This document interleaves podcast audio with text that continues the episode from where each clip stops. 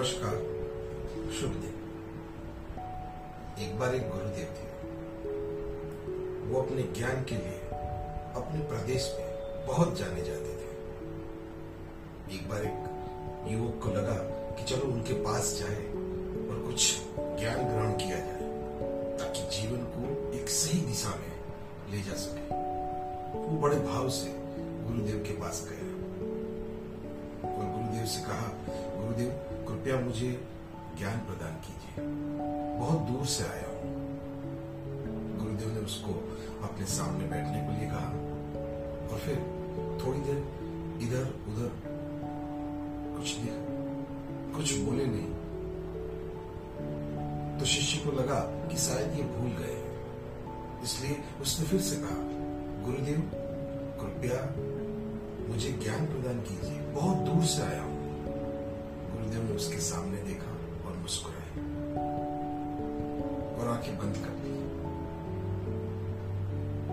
उसको लगा कि शायद अब कुछ ज्ञान मिलेगा। कुछ लंबा ही वक्त बीत गया। उसको लगा कि शायद गुरुदेव ध्यान में ही चले गए इसलिए फिर से हाथ हिला के उठाया, गुरुदेव, आप मुझे ज्ञान देने वाले थे। गुरुदेव ने उसके सामने मुस्कुराया और कहा, बेटा, ज्ञान तो मैं दे ही रहा हूँ। शिष्य सोच में पड़ गया। कब दिया? गुरु ने कहा मैं जो ज्ञान दे रहा हूँ, उसके लिए सिर्फ़ मुख से मौन होने की आवश्यकता नहीं है। बेटा, अपनी इंद्रियों को भी मौन कर दो। जो व्यर्थ विचार कर रही इंद्रियों को भी मौन कर दो। तो ज्ञान स्वतः आ जाएगा। ज्ञान माने क्या?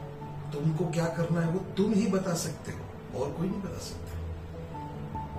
अब इस कहानी में से अपने को क्या सीखने को मिलता है अपने को एक बात सीखने को मिलती है कि हम दिन भर में बहुत सारे ऐसे कार्य करते रहते हैं, जिसका कोई निष्कर्ष नहीं होता है। व्यर्थ कार्य। और वो व्यर्थ कार्य हम क्यों करते हैं? क्योंकि अपने को व्यर्थ विचार आते हैं। और व्यर्थ विचार आते हैं तो उसमें ऊर्जा चली जाती है। तो जो कार्य करना है, उसके लिए ऊर्जा बचती ही नहीं है। तो पता कैसे चले? कि कौन सा कार्य व्यर्थ कर रहे हैं और कौन सा कार्य हम करने के लिए आए हैं, वो कर रहे हैं। उसके लिए जीवन में एक जीवंत गुरु की, के साथ संपर्क होने की आवश्यकता है। जीवंत गुरु की ऊर्जा से जुड़ने की आवश्यकता है। उसकी ऊर्जा हमारे भीतर से सारे व्यर्थ विचार मिटा देती है। और फिर हम जो कर सकते हैं, वही करने के लिए हमारे पास जो ऊर्जा रहती है, उसका उपयोग करते हैं। इसको एक उदाहरण से समझते हैं। समझिए कि एक बिजनेसमैन है। वो कोई डील करने के लिए सोच रहा है और किसी डील करने के लिए जा रहा है तो वो सोचेगा, ये डील होगी कि नहीं होगी? अच्छा चलो, ये डील नहीं हुई तो फिर उसके लिए मैं क्या करूँगा? यहाँ तक सोचना सही है, कोई बैकअप भी अपना रखना चाहिए। पर ये डील होगी कि नहीं होगी? वो डील होगी कि नहीं होगी?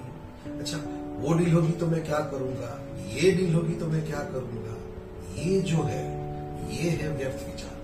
क्योंकि ये अपने हाथ में नहीं है कि होगी कि नहीं होगी। हमारे हाथ में सिर्फ़ अच्छे से अच्छा प्रेजेंटेशन है।